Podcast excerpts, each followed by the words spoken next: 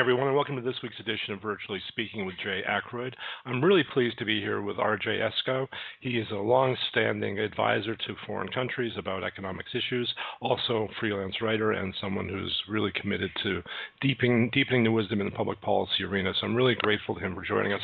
Also, you can catch him at the Zero Hour at uh, at the radio station that I'm forgetting the name of that I'll plug in, and uh, at We Act Radio.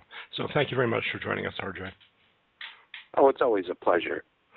I guess. Thanks for having. What's motivating me, and the reason I gave you a call, RJ, is because last time I had you, last time you joined us at Virtually Speaking Sundays, you and Cliff Schecter really got an interesting discussion about the role of being an inside versus an outside player. And I thought that was especially interesting because you've been on the inside of policy debates over the years. And can you tell us, you know, what it's like to sit there with, the, say, the foreign minister of domestic policy and discuss with him what public policy alternatives he has? Well, you know, it, it differs from nation to nation. I think, I guess, most of my experience in actually helping to set public policy has been through the aegis of whether it was a World Bank or a State Department or whatever. I was a contractor for both those organizations. So in those cases, sometimes you're there as somebody either uh, with the ability to, or perceived as having the ability to give money or or lend money or provide access to money, and you're part of a team in those cases and so the conversations, uh, you know, I've never, uh, I've read uh, books where they say, you know, the, it's a straight, you dictate to people this is how it's going to be. That's never how it was for us. It was always a conversation. It was always collaborative, but every country was different. Every process was different. You know, the emerge stations emerging, the the nations emerging from communism, for example offered a very different experience than, let's say, third world countries. Um, I, I also worked in a couple uh, European countries doing the same thing. But in terms of this, and at the government level, I also worked with regulators somewhat at the state level here in the U.S. But um, as far as the federal government and the setting of policy, uh, I've never had uh, here in the states. I've never had uh, a deep experience with that. I've certainly had conversations with people who are policymakers off the record talks and from I was cabinet. really uh, thinking about. Down, but, I really was thinking about the foreign the foreign experience you because I've known that that's something that you've done. Um, you know, people do they do they speak frankly in these environments? I mean, you you're coming in as as as you say as a consultant, but you're also coming in as the pro from Dover, an expert whose opinion is supposed to be valued. Is it is it is that how it really works? Not necessarily. I mean, I think that uh, most people see you as a person of uh, great power, more power than you actually possess. But I think because of that, people are very careful about what they say, and and and they're they're calculating and they're they're determining what uh, might work best, or what your interests are, what your preferences are, that sort of thing. So it works in very different ways. I, I've, I've had a lot of different experiences. I mean, there was at least one country where I got too close to some of the policymakers involved, and some of the others, in order to get me out of play, started um, threatening me and uh, attempting to blackmail me and doing all sorts of things. Uh, uh, so I've been in that kind of situation. I've also been in the kind of situation where uh, I went once on a aid contract to Albania, just uh, a few, just about a month after it had been opened to the West for the first time in 40 years, and uh, was basically told that there was somebody involved with another aid organization that ran the entire operation, and nobody would speak with me, even though I was there to give out money. People were shunning me for days, and finally someone said, "Look, you have to go to this person." and get her blessing, and then she'll give everybody permission to talk to you. And this was a person from an international you know, IMF type, uh, World Bank type. I'm not saying it was those organizations, but certainly could have been. Uh, they were basically saying until you get her okay and that gets spread around town, people will be afraid to talk to you because they won't want to make her angry. I mean, so I've seen that too. So you've got a so, personal fiefdom from someone who's not strictly speaking in the government actually having an enormous amount of practical power. Right, with someone who's not even from that country. Um, or you run the risk of being too associated with the Ministry of Welfare. I, I worked on putting computer systems in for health insurance in um, Hungary and Poland, for example. You run the risk if you get associated with one ministry, let's say health and welfare, then the people from the technology ministry don't want to help you, or vice versa. Or you get people who suddenly express enormous interest in the idea of the U.S. government giving a, a, a personal computer to every physician in the country, or let's say every primary care physician, of whom there might be 8,000, and then you find out that they've snagged the uh, the import uh, contract for PC parts and that you know so so it really it, it, it can be all over the map. Uh, in India, I was over there as an advisor uh, and also to give a, a talk, uh, participate in a conference uh, sponsored by the Harvard School of International Public Health. But I was also asked by uh, a large financial and insurance organization to talk with the insurance commissioner there about whether he'd be willing to collaborate in some way with American companies. And um, basically was told yes. And then six weeks later, got a call from Henry Kissinger's assistant asking, on behalf of a very powerful uh, billionaire, uh, what did he say word for word? What did the insurance commissioner say? Well, the insurance commissioner was a retired Bollywood actor with a uh, 12 inch mustache and you know, very kind of exaggerated dashing and and his words were not all that important or necessarily perhaps all that thought out. He might not even have remembered the conversation. I certainly didn't six weeks later and uh and what I was told was Dr. Kissinger wants to know word for word what was said. And I said to the guy, listen, man, you know, it's been six weeks. I'm not sure I can give you word for word. I can give you the gist. He said, you're not hearing me.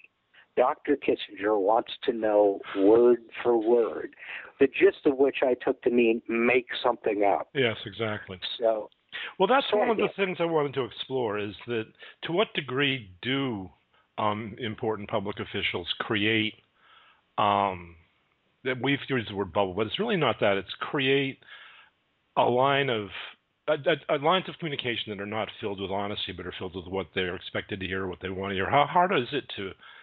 I mean, one way I heard this put was uh, a guy in a rock and roll band said, if you go out to dinner with 12 or 14 people on a routine basis, and you look around and none of them are off the payroll, well, you're officially an asshole.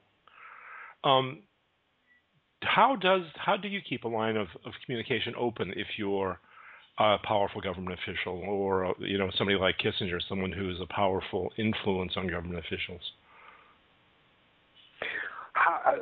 You know, I think this gets back to what we were talking about. You alluded to in your introduction with uh, Cliff Schecter. I think that to me, that's an anthropology question as much as it is a corruption question. I think with the rock and roll band, I, I, I agree completely. I agree completely. It's it's an it's an anthropological question. It's a social sociological question. A question in how human organizations work in practice. Yes, that's the kind of question it is.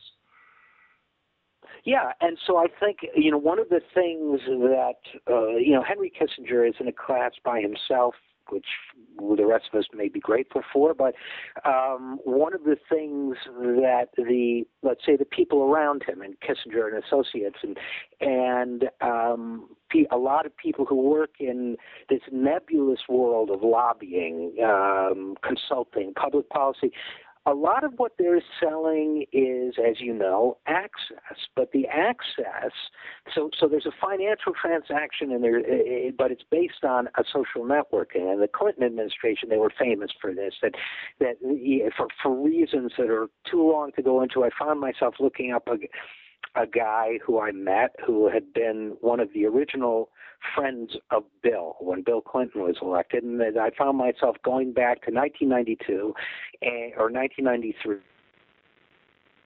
Uh, it's a concern about influence in the White House being uh, driven by some of these guys just because they'd known Bill Clinton since he was 15 or whatever, and um, and that became a saleable commodity. Why?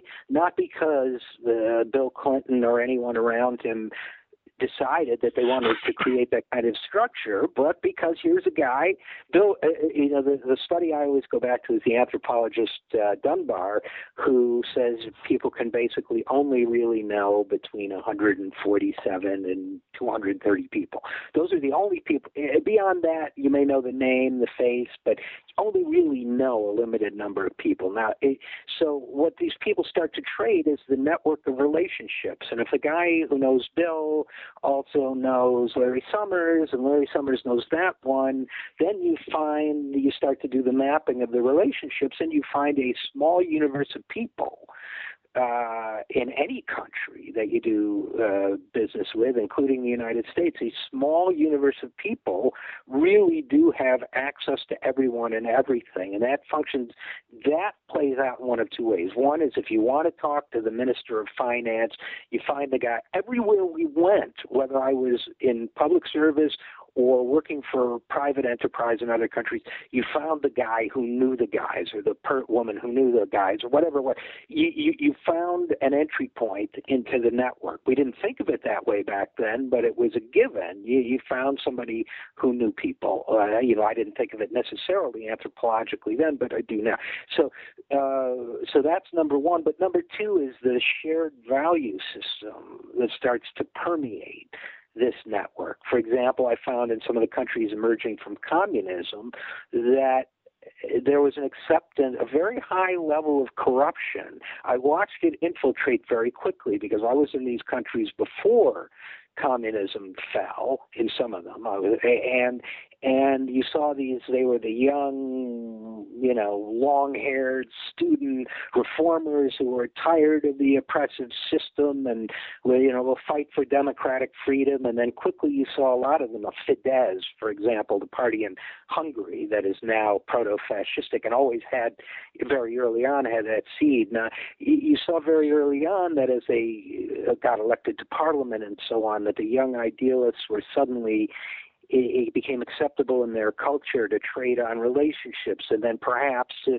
include a little financial remuneration uh, as well. And you saw this kind of creeping corruption, which, besides being a legal problem, is a culture problem. So in our country, there's a different kind of corruption. It's not bribery or, or or that kind of thing necessarily, but there's the soft bribery of you know you work for Treasury and then you work for Citigroup, right?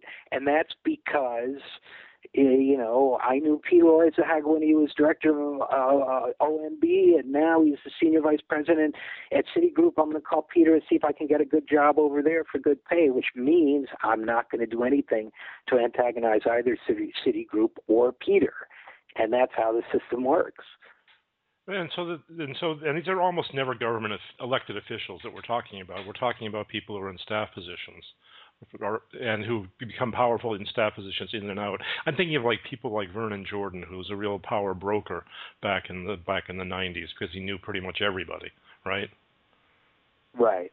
Yeah. Right, sure. And that that is who I'm well, I'm talking about several categories of people. I mean, you have the people who are connectors and you know your Stanley Milgram, you know your sociology, you know the people who are the connectors and who are just by nature. I mean, my, my wife is one of them. I, there are people out there who just become focal points. They become nodes, right. and people socially connect through them. And it's been known, it's been tracked. And Milgram's famous experiment was giving people letters to carry and then tracking in New York and saying, you know, can you find somebody who can get this out west? Of course, many decades before the internet, and some of the letters took 40 it will pass through 40 hands before they got to California. Others only passed through six. Why? Because they hit somebody in Chicago who just knew everybody. They right. knew somebody in Des Moines. They now now Vernon Jordan has multi- had multiple gifts. One of which was that he was a connector.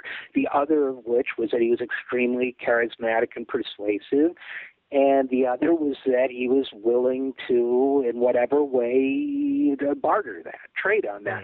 And so the, that made him one kind of individual. But then you have the lower level kind of I mean, the, the famous story of Neil Barofsky, the Inspector General for the TARP program, yes. going the very aggressive guy. By the way, and, folks, and saying, we do have an interview with Neil on the book on on on, on uh, virtually speaking. If you want to look it up, because the book's fascinating about this kind of topic. Go on. The book's absolutely fascinating. And so, of course, you know the conversation you had, I think, if I recall correctly, with Tim Geithner, where Geithner said, look, you know, people are going to want to know, you're going to need a job when this is all over. People are going to want to know, are you the kind of guy they can work with. Well, that's another. That's an enforcement of the the shared social values. Can we get along with you, or can we not get along with you? Um, so now, now Neil Barofsky is not Vernon Jordan. He had never had aspirations to be Vernon Jordan. He was always going to be a manager and a technical guy, um, as I was. But um, and there are brilliant ones and there are mediocre ones and all that. And he was really good at it, uh, star at it. But uh, basically, he was being told. You can make a lot of money. You can do really well. You can have a really nice life or you can give people a hard time now, in which case the the tribe will reject you. So I guess we've got you know we've got the deal makers and we've got the people who are just enforcing the folk ways of the tribe on one another, as Geithner was doing with Barofsky and Elizabeth Warren in her book talks about a similar conversation with Larry Summers uh, you know, that insiders. Yeah, that, that's the, where I wanted to go. Actually, was to that very conversation because that's one of the things you yeah. and Cliff were talking about. Now, Summers says expressly to her, according to her version of events, that if you want to have influence, you have to not talk about what happens. Right, and that insiders don't criticize other insiders. Um, and this is instrumental. This I've seen a lot. This is because as as uh, you know, but your listeners, uh, you know, most most likely don't. I deal a lot with economists and people who are uh, policy advisors of one sort or another. Some of whom have more outsider status, like myself. Some of whom uh, walk, walk both sides of the line, and it's fascinating in group discussions and interactions to see how this sometimes plays out. Because I will, for example, I could be in conversation with an economist who seems quite reasonable, is bright and reasonable, enjoying the conversation, but then we'll get to a topic like uh, Alice Rivlin, who is the well-known economist who worked for the Clinton administration. Is now done a lot of work for Brookings. Pete Peterson and his various yes Brookings, but also Pete Peterson and his various foundations that are uh, dedicated to cutting Social Security and Medicare. And and at one point, Rivlin wrote what I considered a very cynical uh, hack piece, uh, an editorial which said basically said, as a liberal and an economist, I see no alternative to cutting the uh, Social Security, which I felt was intellectually dishonest, which I've always said is a way of saying dishonest with extra syllables, because it's dishonest to say, as a liberal and as an economist, just technically speaking, I see no alternative cutting benefits without even mentioning, let's say, uh, suspending the payroll tax cap, lifting the payroll tax cap, and raising taxes on higher income people. You don't have to agree with that idea, but if you say to an audience, I'm telling you all the possibilities out there, and and that's just not part of it, then my answer to that is that's intellectually dishonest. And we were having this very pleasant conversation until I, I said that I thought that Alice Rivlin's piece, which had just come out, was intellectually dishonest because it omitted, and he got furious. And and I realized that the reason why he'd gotten furious is that he still maintained enough of that insider status which Rivlin has, that my criticism of her was beyond the pale. That was an outsider's criticism of an insider. And this is the kind of thing I've observed a lot, Jay, and take great interest in, as I know you do, was the intensity of the reaction.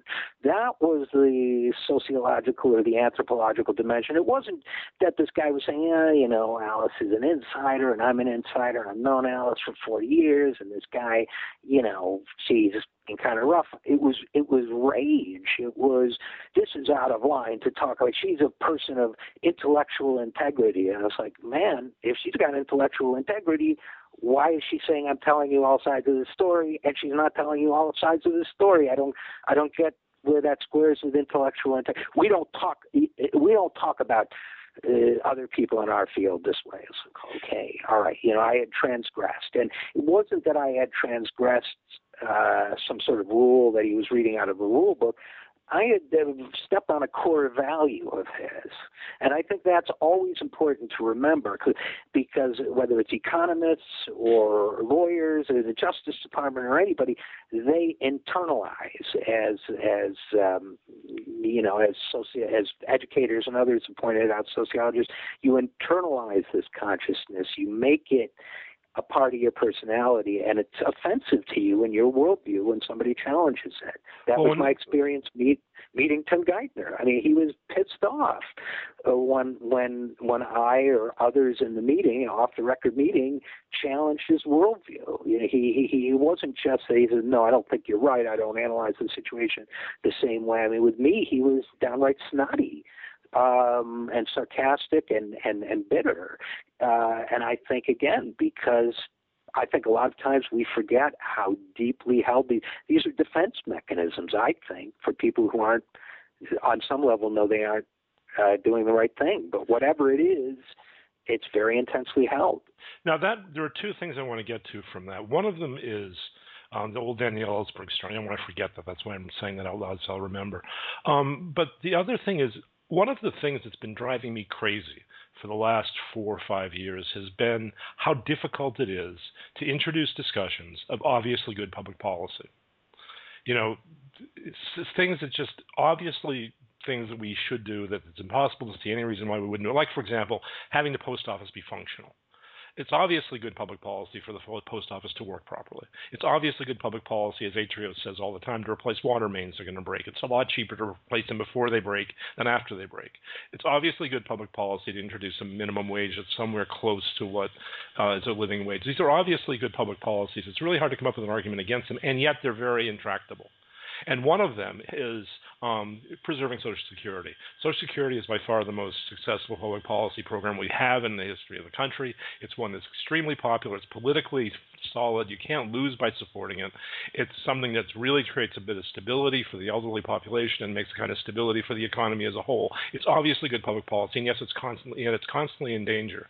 And it's constantly in danger for reasons that I could never really understand. And one of them is that there's a deeply I, I think and what I want to ask you I guess is it is there a deeply held belief that this is just bad that this has to just be dismantled by people who can't say so out loud but are actually committed to it well, I don't think that it has to be dismantled, but that it has to be cut back in order. The, the, the mythology is it has to be cut back in order to, to to be saved. And I think that again, this is another one where I think the truth. But RJ, that's, uh, that's an incoherent statement. I, I know that's what they say, and, and I'm not saying you're being incoherent, but it's incoherent right. to say we have to cut something to save it. well, but see, see, see, this is again where the truth is both in terms of the people who who hold these beliefs is both not as bad in terms of judging them and worse in terms of judging them than I certainly would have thought going in. Not as bad, meaning that they've gotten to the point where they really believe after yes. 30, 40 years of Pete Peterson funded, you know, get togethers and think tanks and retreats and conferences and fiscal summits and everything else, they really have come to believe it's like the housing bubble where economist after economist who is on the insides used the words nobody knew this could happen. And economist after economist who was not on the inside said, We knew. We published this paper in 1999 and 2002 and 2004 and 2005 bunch of us knew. We met you at conferences and we said we think there's a bubble, and you said nah. And and and they could document that that there were conferences and exchanges where the one group of economists said to another big bubble, and the other economists said no, no bubble. And yet after the bubble exploded, the the economists in the second group said nobody knew. Now were they liars? Were they just hack liars trying to conceal the record of the fact that they no, they no, actually they. They, there was nobody. all of the people they talked to who they thought were important people with good knowledge, people like Alice Rivlin, said, no, no, this has to be true. Right, and they knew there was Dean Baker out there and a bunch of other guys saying, and there's maybe Shiller and some of the others saying saying uh, saying there's a bubble. But but when they say nobody knew, what they meant is that my 147 people, my 238 people, nobody knew. We didn't take that seriously. So it's like you know, it's the shared illusion of our tribe. It's like no, it was unimaginable in our circle. That's what they mean. They're not lying. They're not. They're telling the truth as they process it, which is even scarier to me. They, they, they, to them, nobody knew. So, getting back to your point about Social Security, it's everybody knows whether you, when you're talking to Geithner or anybody else, Obama, anybody, that they just they've been so deeply penetrated with this worldview that ah, you got the the left out there, they bitch about everything, and you say to them, no, it's not the left. It's 76% of Tea Partiers. It's 78% of registered Republicans. It's 81% of independents. It's great politics. It's great eco- economically. Here's how you do it. Actuarially, here's how oh, you lefties. You know, it always goes back to because nobody we know thinks otherwise. And if you're a Democrat, then the way you prove you're a mature, sensible, gutsy guy or woman is by saying, I'm the one who'll stand up and do it. It's by going on David Gregory, telling, that's right. telling David Gregory right. to get tough on those poor old people. Right. And remember the words of Martha Raddatz at the Obama Romney debate when she brought up the subject of Social Security and she said, everybody knows, everybody knows it needs to be cut. There we go again because the media is part of this too. Everybody Martha Raddatz knows think believes that because that's been drilled into them. It's amazing, and I, I'm always asking the Dean Bakers of the world and the Robert Johnsons of the world and the Paul Krugmans of the world. Every opportunity I get to talk to those guys, I say, "Am I crazy? Do people really believe this? Are they being like?" Every time they know they believe it. That you know, Robert Johnson is the economist who has a group called the Institute for New American uh, for new economic thinking, and um, they're trying to change the culture of that. But no, no, these guys believe it. And yes, of course, when your your livelihood depends on maintaining the myth that you're right about things, the, that that burrows itself into your belief system too. So, well, so the yeah, there's self-interest. But... The lucrativeness of these positions happens to line up very nicely. I mean, it it, it, it doesn't help any that you're going to make a lot more money if you're committed to um, a lower social security profile by the people who do things like run money center banks. I I think though that is this is this something is this a mind reading question? So maybe it's not a fair question. Maybe we can't really answer it. But do you think that um, that Peterson and his ilk purposely exploited this sociological, anthropological, tribal fact that they purposely tried to get influence over people who were nodes, were power, were communication nodes, were connect, connectors, were people who were going to be able to, uh, if they get them to internalize this view, make it widely held among the tribe? I think you don't have to think, you don't have to articulate it the way you or I would in order to answer yes to that question. But so by that I mean that my answer is yes, but that they didn't think of it anthropologically. They thought of it as let's get a bunch of, let's find some young promising politicians, let's say on the Democrat, we, we, we can get the Republicans, right? We can get the Republicans on this one. They've been trying to cut Social Security. They didn't like it when it came along, and they've been trying to cut it every 20 years since then. So we got the Republicans on this one. Let's find some smart young Democrats who are on the, uh, you know, who are up and coming. There's this Clinton kid who just got elected in, in in Arkansas. Let's give him a push. You know, let's give a couple of. But believe me, Peterson and Clinton go back that far. Mm-hmm. You know, Bill Clinton, what was he, 32 when he was elected governor? Yes, his connection very, very with, with Clinton. Yeah, his connection with with with uh, with uh, Peterson goes back a long way. Let's find some promising young Democrats. Let's talk to them. Let's you know let's let's make them see things our way. Let's get a common understanding, and um, you know, and then a smart salesman like Peterson knows how to say knows how to flatter, knows how to cajole, knows how to persuade, knows how to get people who think the way he do he does, and um, you know they have powerful personalities. Fine, then you start to build a network of these guys. Some of them rise very high, some of them rise all the way to the top office, and create a cadre of people. You know who who are of, remember, and, and some of them are policy wonks who are widely respected and not well known publicly.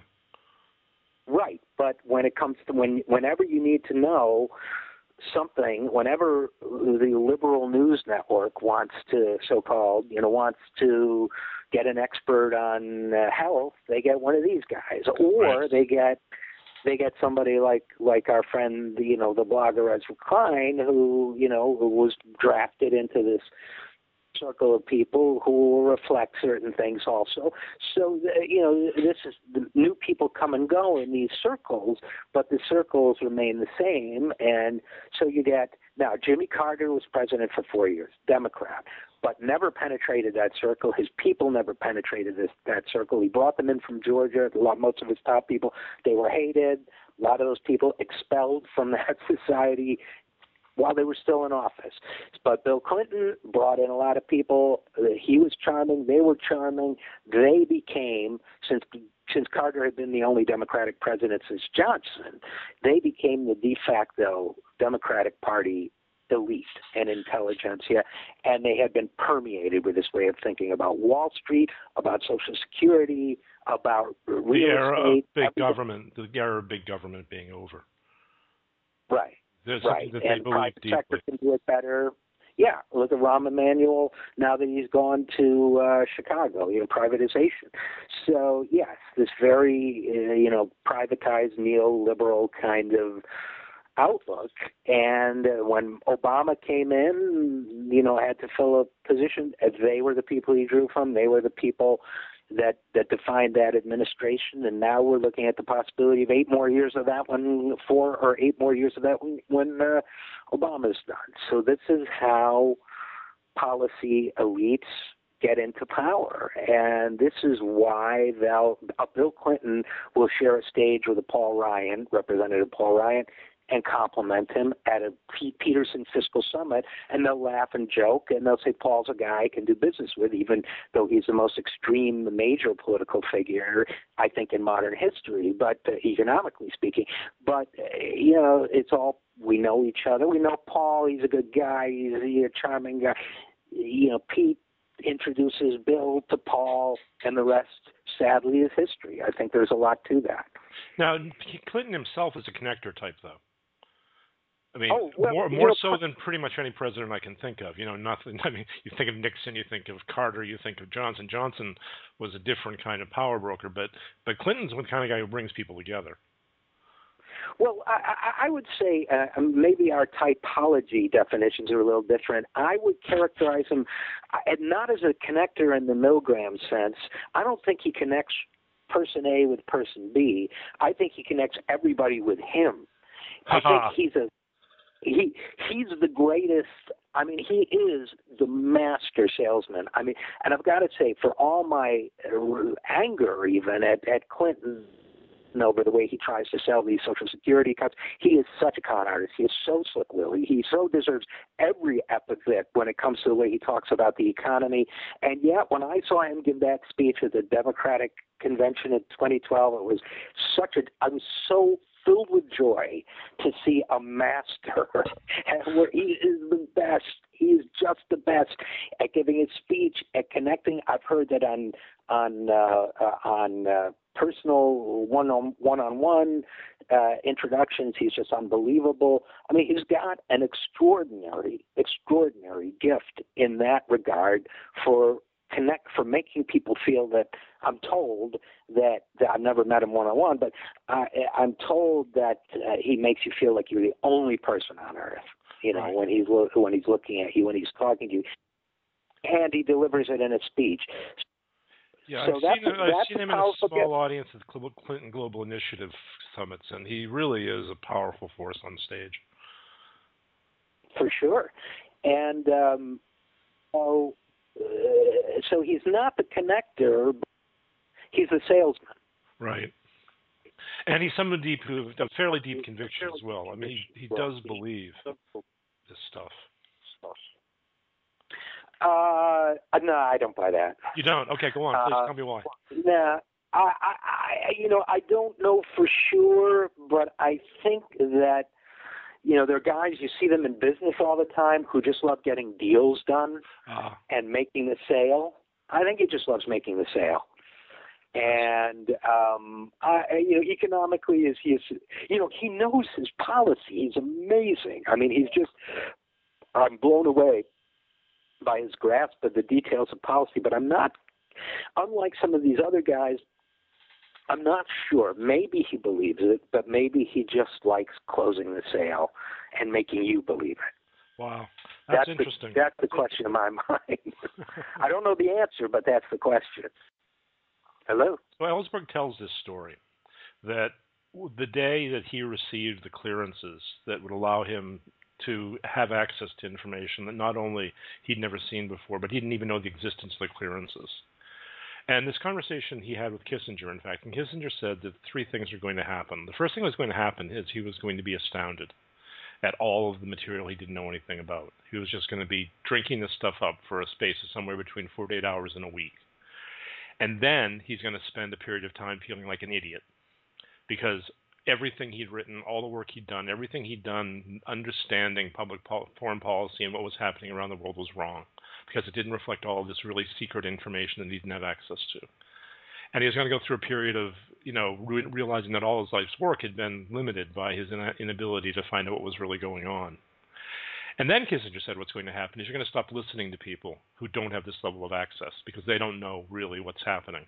And that they feel like they, and, and it's very difficult to maintain connection with people who don't have access to information. You quickly stop listening to anybody who's not inside this circle. Have you heard that story? Yes, I uh, or either heard it from him or you. I can't remember which. and and there, is there some of that? Is, do they feel like they have privileged positions of knowledge? I mean, you get that expre- impression from Greenspan, for instance, is that he thinks that he knows more than anybody else because he has access to information that other people don't have access to. And Greenspan was one of the people who, of course, insisted there was nothing to worry about with the housing bubble and was completely wrong.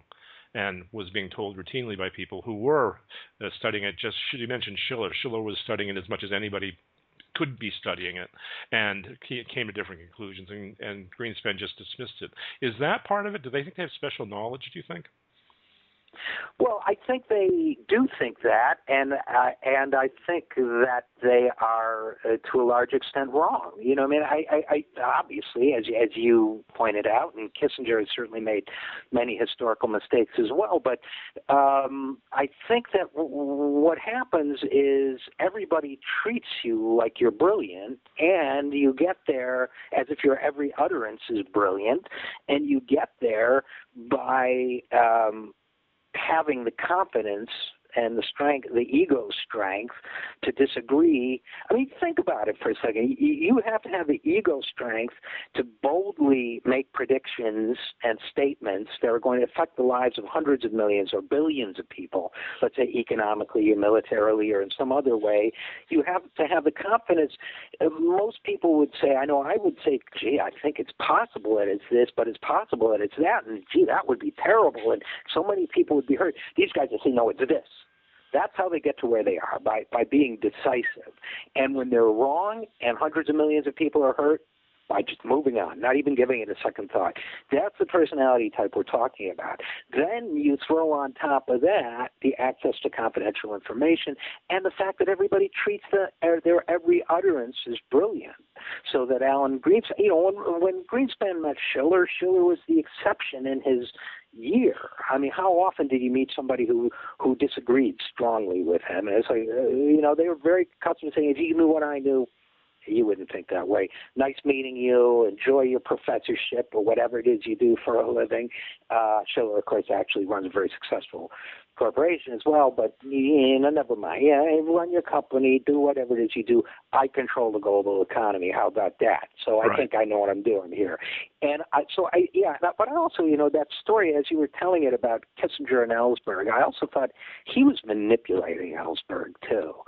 Um, these guys are great manipulators. And what he was really doing with Ellsberg, I think, was he was also saying, once you're going to be so transformed by what you find out that you're not going to want to listen to them anymore. The only guy worth listening to will be me.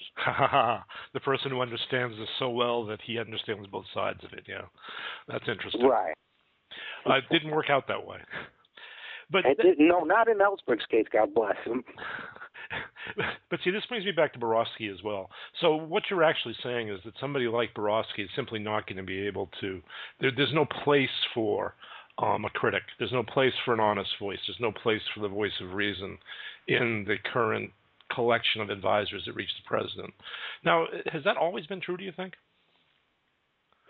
Well, yeah no. First of all, no, I don't think it's true. And obviously, I'm concerned about not putting it in such a black and white way. You know, you've got the Consumer Financial Protection Bureau, and those folks who are pretty good folks. But by and large, I think it's true. But you know, I would say one great ex- historical exception to that would be the first, especially the first term of FDR, because FDR and Frank, you know, Roosevelt knew coming in that he had a gigantic problem on his hands, and he knew he was smart enough to know that the old solutions, the ones uh, proposed by Andrew Mellon, the outgoing Treasury Secretary, or Hoover, or all the wise men, as it was one gender at that point, all the wise men of Washington, you know, they didn't know. let me interrupt for just a second. Because one thing that's important to note is that Hoover was actually a very innovative guy. He was considered to be an innovative guy. Now, now he's thought of as, you know, a moron, but in fact, he was someone who was um, an actual intellectual light at the time, and he was completely wrong. But and FDR knew that. But it's worth oh, noting. Oh yeah, no, I.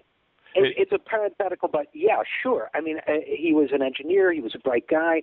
In many ways, he was. If you look at Hoover's uh, a lot of even his economic pronouncements now, you'd find he would be considered a very liberal Democrat by today's standards. He was a progressive in certain ways, as there were progressives in the. Remember, uh, Teddy Roosevelt, the great progressive, exactly. was a Republican originally. Hoover was a Republican not not 20 years later.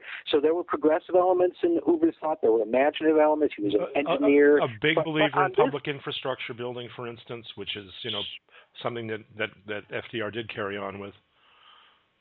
absolutely, I was speaking strictly on economic terms. Uh-huh. That that when when FDR came in and he knew he had this big financial crisis on his, Hoover had gone to the worst of the worst on the Treasury side, and and um, and uh, really brutal and sensitive guy. And uh, I, I'm talking about his Treasury Secretary. So FDR knew that the, the old Wall Street thinking wasn't going to work. He knew that Wall Street was riddled with corruption. He knew that uh, the the the so-called uh, you know Washington wise men of Washington didn't have a clue what to do and were part of the problem. So really, his first term was there was a lot in a lot of areas, especially related to the economy, of just get me a bunch of bright people. Just get a bunch of bright people in here and try everything. Ideas. Try, try everything. everything. And, yeah, and there's a WPA and and and uh, you know all sorts of brilliant and the price ideas. and the crazy price registry, which wasn't a brilliant idea. The industrial management, I can't remember the name, but the end something it was four characters. It's a four character acronym that didn't work. But he just said try everything.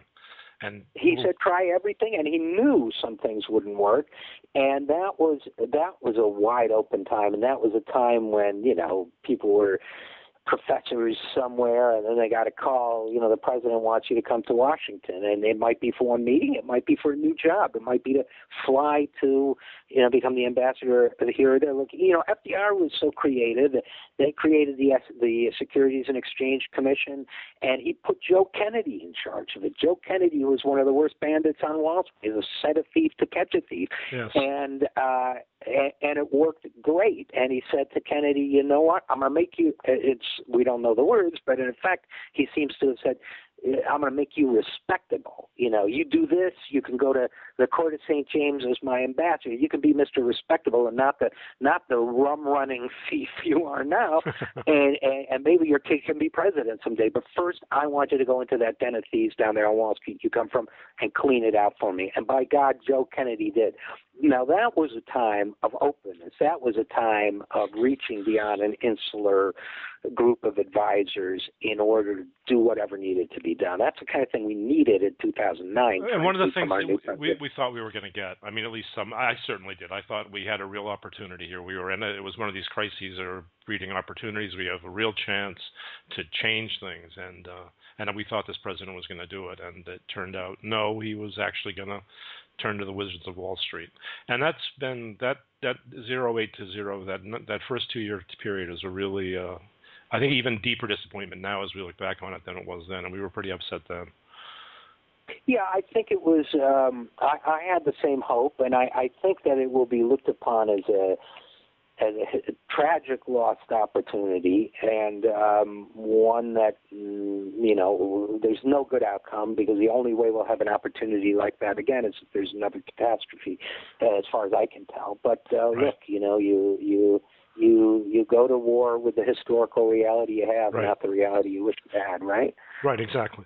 Uh, you know, the thing is, is that also that period of time is something that Joe Sudbay talked with Gaius Publius about on the show a little while ago, and it was again a question of insider versus outsider outsider because insider outsider conversation. But one of the things that they talked about a lot was how important access is.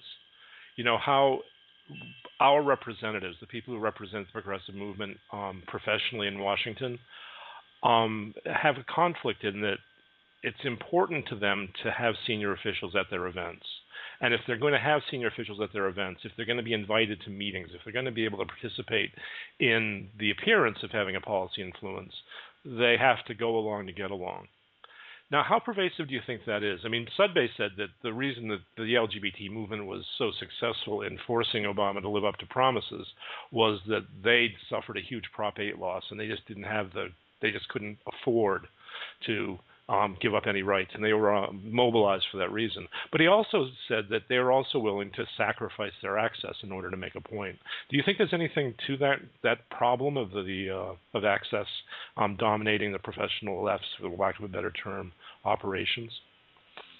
Oh, absolutely. I think it's critical. I think that the minute you care about access, you basically neuter yourself because you're giving your power to the other party. It's the other party that grants or denies access. So you have no power. You, you, you've neutralized yourself in the relationship. When I say to you, Jay, what I really care about is access to you, and now I'm going to tell you what I want. You say, well, I don't care what you want because whatever you want, I can uh, give it or not give it, and you still want access from me.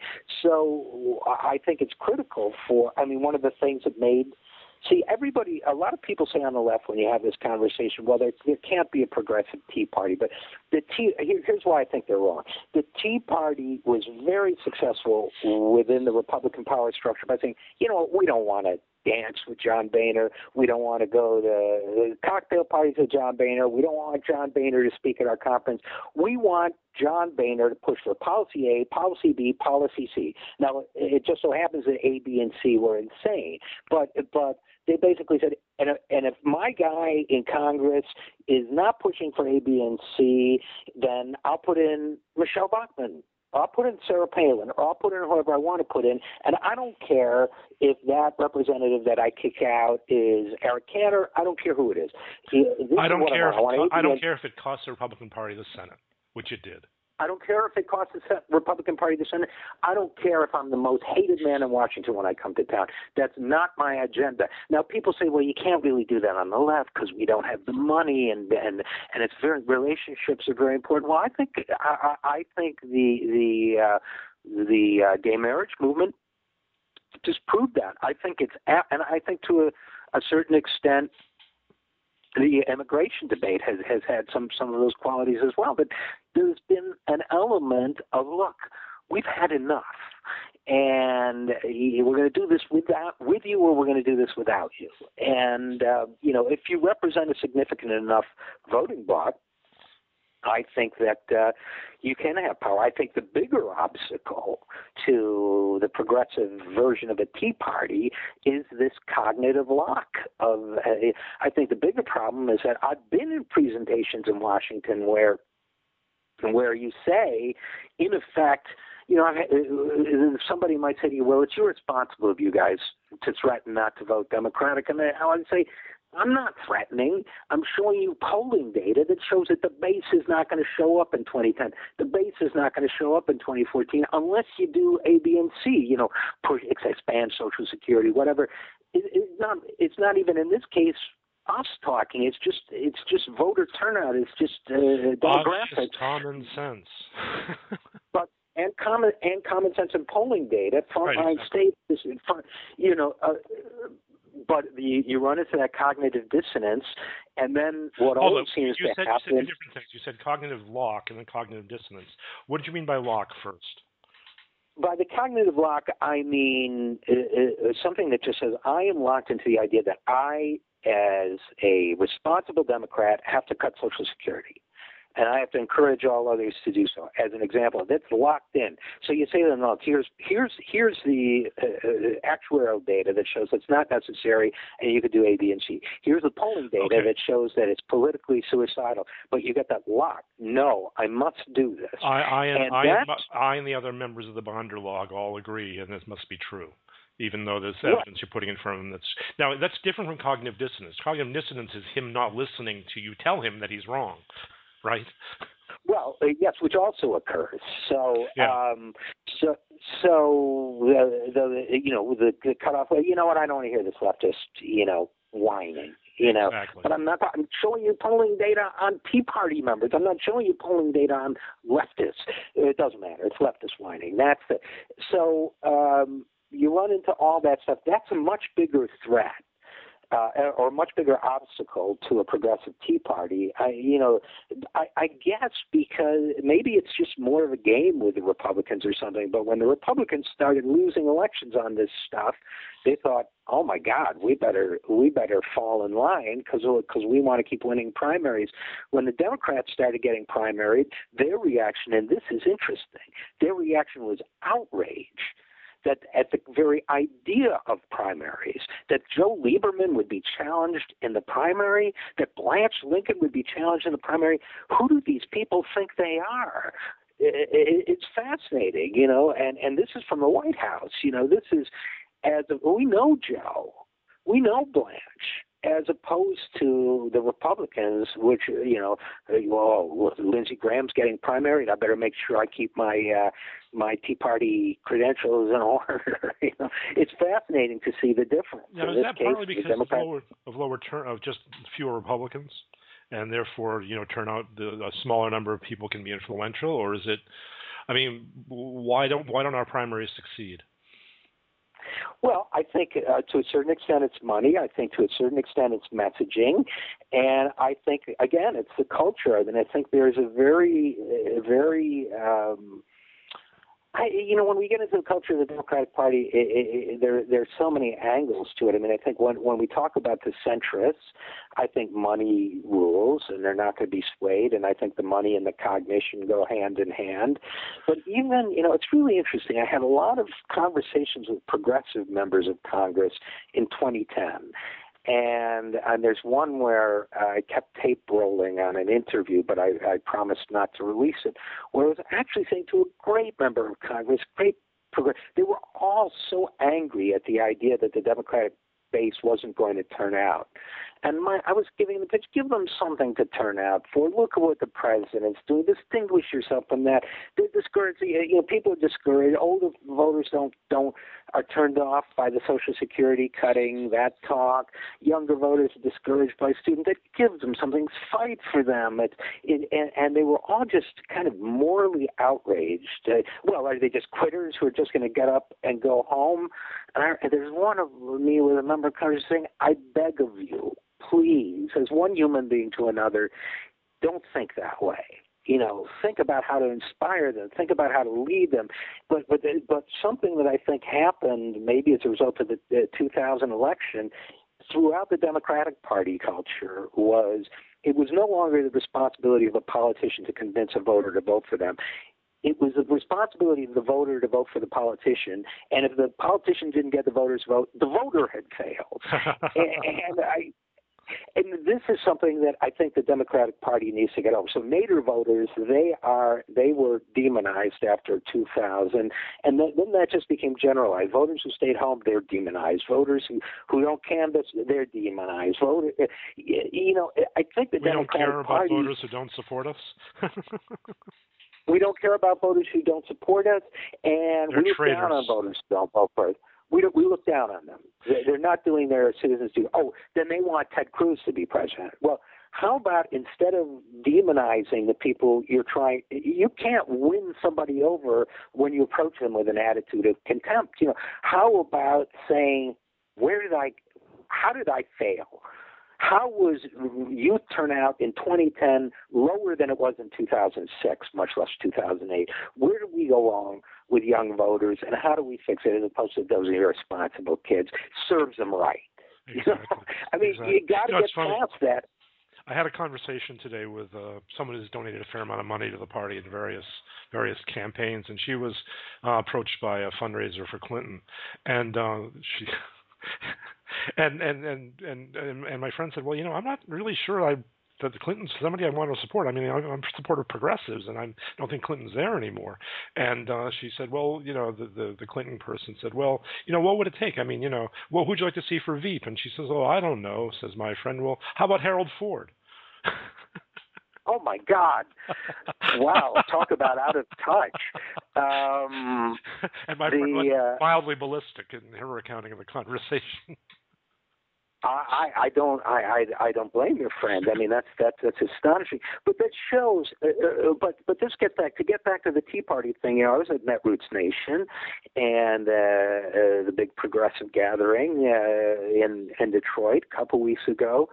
And when I wrote it up, I said, look, you know, the, and this is the difference between the Republicans and the Democrats. If I were uh, Hillary Clinton operative and they were there and force, I would be coming back saying, tack as far right as you want. You've got the left in your pocket. right. And that's because there's nobody, you know, I went there and people, Hillary was, Hillary's people were handing out, you know, mugs that said uh, Hillary Clinton, like thermos mugs. And then Warren for president, there were handouts and people were thrilled. It was exciting and fun. And she spoke, uh, Elizabeth Warren spoke. And then people took their Warren stickers and put it over Hillary's name on the thermos mugs. And, you know, they felt very, and, but you know what? Every single one of them that I talked to, hey, I see you put the Warren sticker on the Hillary mug. Would you vote for Hillary though if she was a candidate? Yes. Every single one.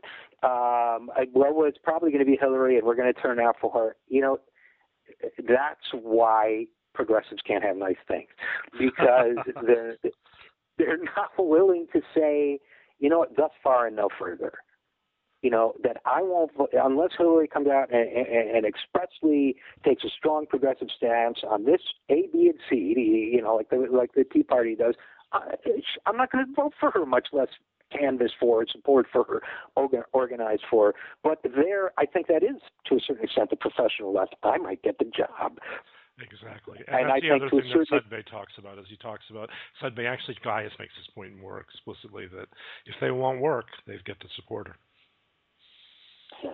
I mean, there was one prominent economist who said to me, "Hey, you know, Richard, I called him up because I was needing funding for something I was doing. This was years ago.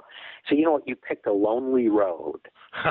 That was, you know, because you're not like you know playing on the team with a party and the president.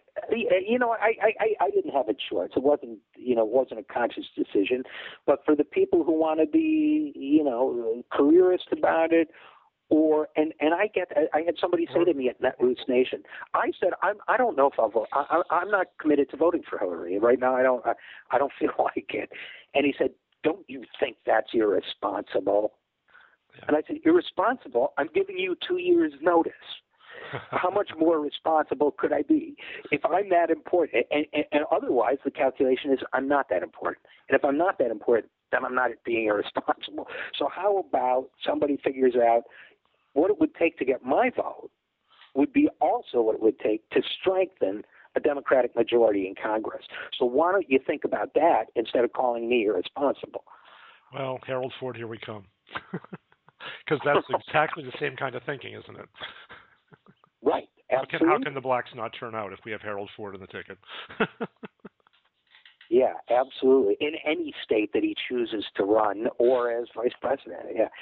Um, oh boy, that's depressing. Yeah, it really is. But it's part and parcel of the same kind of attitude. I mean, and w- w- and it would be irresponsible not to vote for a Clinton Ford ticket, wouldn't it? I don't think it would be. No, I don't. Um, you know, but of course it depends on the state. I mean, if you're in a heavily blue state, I don't think it's. I think you're, you know. But see, here we go again. We're having that conversation instead already. Of the conversation. you know, I mean, I guess the answer is get a lot of progressives in Congress who are going to force you know the Clinton Ford administration. I can't even say it. Um, to to I mean, you know, if you get a heavily progressive Congress and you get a mobilized progressive movement, those things may be more important than the presidency. And then you get a Clinton, uh, President Clinton, in this case, President Hillary Clinton, who's got to do better things, uh, you know. But I mean, why are we deciding? Why is everybody deciding on the left in 2014 that a nomination, which is almost two years away, has already been decided? I don't know. Uh, or is two years away. Why are people saying no? It's over. It's decided two years from the fact. Is that really, you know, and that goes for Senate races and, and congressional races and everything else. I had really reached the point where we're afraid to dream not only big dreams, but the relatively little dream of getting a different set of nominees at a party ticket? No, that just can't be done. Is that who we are, really? We need somebody to get clean for Gene, I think. Uh, I, am like, uh, we're, we're hour's up. It's always a fascinating time talking to you, RJ. Um, the last thing, the last thing I would say, I lost what the last thing I was going to say. Thanks so much for joining us, folks. Make sure you check out the Zero Hour. This is where Richard's going to save the world because we're really in a lot of trouble. Actually, I mean, we talk about these trivialities of elections and non-elections, but uh, there's a drought in California, and that and that drought is one of the signs that we're at the Zero Hour. And RJ explores that every week at We Act Radio. So do join us there. Thank you, Richard.